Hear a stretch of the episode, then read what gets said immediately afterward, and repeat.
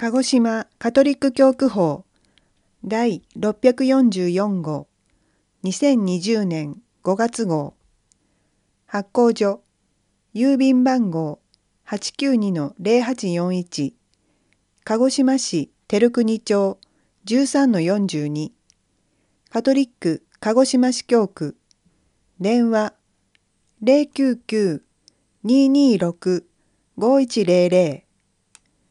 はじめに収録内容をご案内します。一面から同票司教の手紙見たこともないのに愛し見なくても信じる復活祭メッセージ鹿児島司教中野博明非公開での典礼続く中今年の聖光油のミサ性虐待防止に教区規定と基本宣言4月のコンベンツスで通達5月17日は世界広報の日故成合神父追悼ミサ司祭の消息2面から差別主義と平等主義3紫原教会主任司祭山口義信卒業記念に長崎巡礼奄美地区教会学校カバーヤンセクション3面から中野司教を迎え聖母への奉献式レジオマリエ鹿児島コミチウム子どもと女性の人権相談室安吉神父の聖書教室25レバノン杉会と催し5月新型コロナウイルス感染症に苦しむ世界のための祈り4面からウガンダの旅2018ンガバ島とショッピング14谷山教会信徒岩崎正幸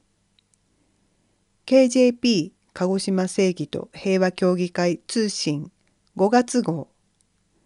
お知らせ以上の内容です。一面から同票クエリーテアウテムプリムムレグヌムデイエッユスティティアムエウスまず神の国とその義を求めよ。司教の手紙見たこともないのに愛し見なくても信じる復活祭メッセージ鹿児島司教中野博明キリストを見たこともないのに愛し今見なくても信じている罪と死に勝利した主イエスキリストの復活おめでとうございます教区の皆様お元気でしょうか今年の復活祭は異常な状況の中で祝われています。世界中が新型コロナウイルスの猛威にさらされている中での復活祭です。この惨禍がいつどのような形で収束するか誰も予測できない状況の中ですが、とにかく復活祭は5月末日まで続きますから、私たちの信仰を見直し、全能の神への信仰を固めていきたいと思います。コロナ感染への恐怖の中で、それを克服できるような信仰の捉え方を一緒に考えてみましょう。さて、表題の文言は聖ペトロの手紙の一節です。全文を紹介します。あなた方はキリストを見たことがないのに愛し、今見なくても信じており、言葉では言い尽くせない素晴らしい喜びに満ち溢れています。それはあなた方が信仰の実りとして魂の救いを受けているからです。1ペトロの手紙 1-8-9 ペトロの手紙は新信者に宛てられたものです。キリストから主意権を付与された初代のローマ教皇である聖ペトロの新信者に向けた心のこもった手紙です。信者の皆さんはできれば手紙全文を読んでいただきたいと思っています。私がこの文言で注目したいのは、キリストを見たこともないのに愛するという言葉と、見ていないのに信じるという言葉です。人間は普通見たこともないものを愛せないし、信じません。それは自分の損得に関係ない事柄を極力遠ざける傾向があるからです。還元すれば無関心という常套手段で保身に全力を尽くすのです。教皇フランシスコが現代人の病癖としてたびたび警告している事柄でもあります。一方、今日現在、新型コロナウイルス感染拡大防止のために献身的に働いている方々は、ウイルスという目に見えない敵と戦っています。自分自身も感染する危険に侵されながらも他者のために働くのです。このような人々は苦しむ人の中にキリストを見ているのではないかと思います。見えないキリストを愛し信じるのか、それとも見えないウイルスを恐れ感染者を忌み嫌い遠ざけるのか、今回の賛歌は私たちに問いかけています。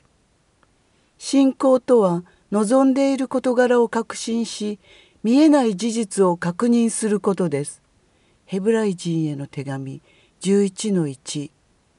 私たちは全能の神が十字架にかけられて死んだイエスを復活させられたことを信じています。また、十字架の傍らでイエスによって人類の母に任じられた聖母マリアの取りなしを信じています。聖母の月である5月、私たちが感染に正しく対処しながら、この惨禍の収束のために愛の技に邁進できるよう祈りましょう。非公開での典礼続く中、今年の聖公油のミサ、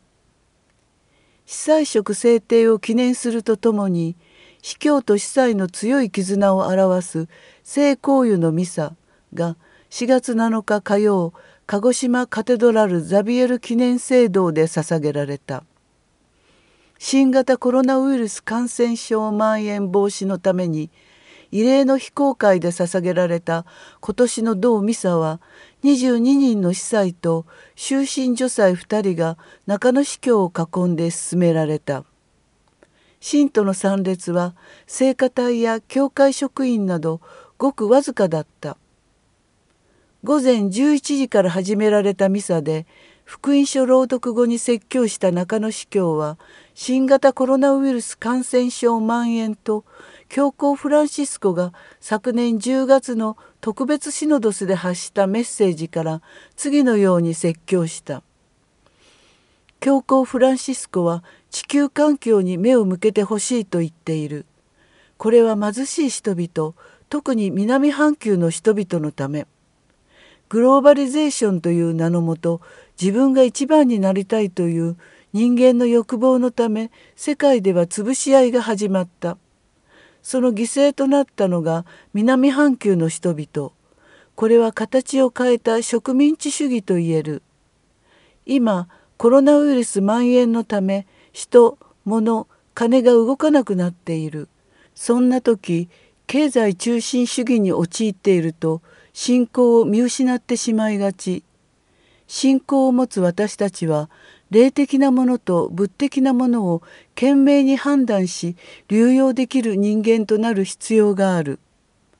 その上で、教皇の貧しい人に福音を告げるという思いに応えられるよう使命を果たしていこう。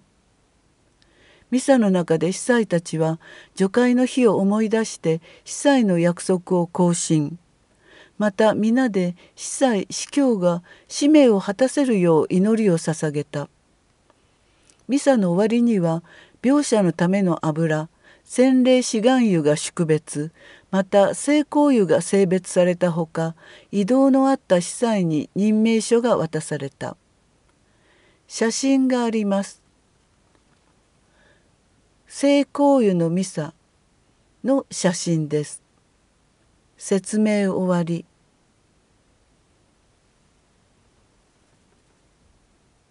性虐待防止に教区規定と基本宣言、4月のコンベンツスで通達。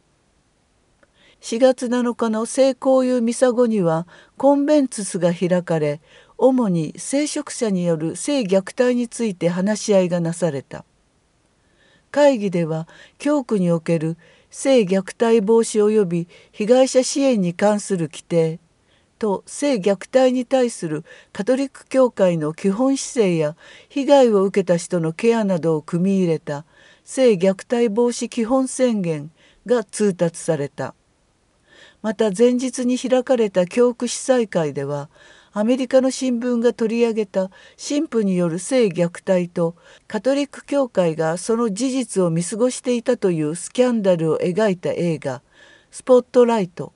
を参加司祭で鑑賞し、教会と司祭のモラルを学習するなどしていた。三面に関連記事。写真があります。コンベンツスの会議の写真です。説明終わり。5月17日は世界広報の日。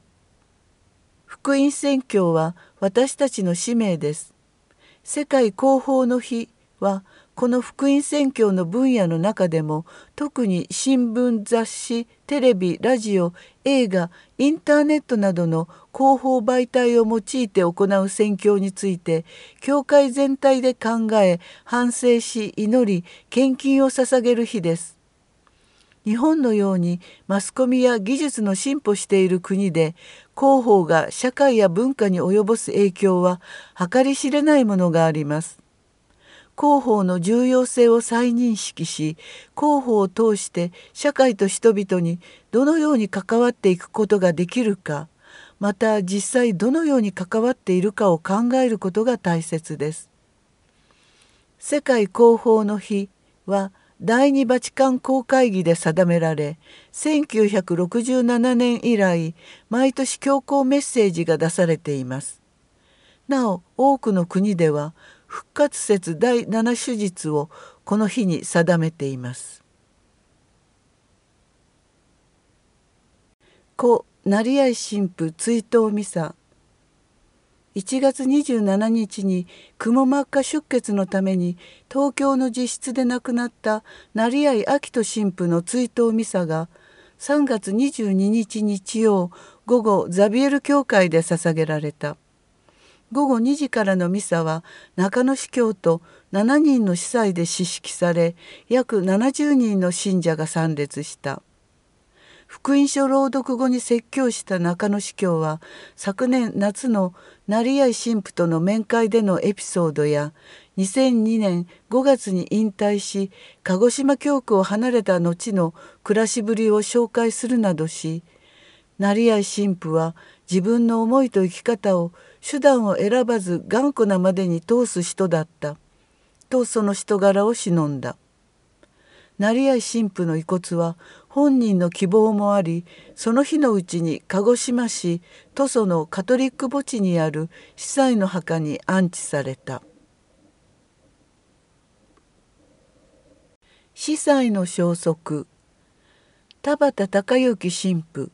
コンベンツァル会古田町教会協力司祭は4月24日付で長崎大司教区へ。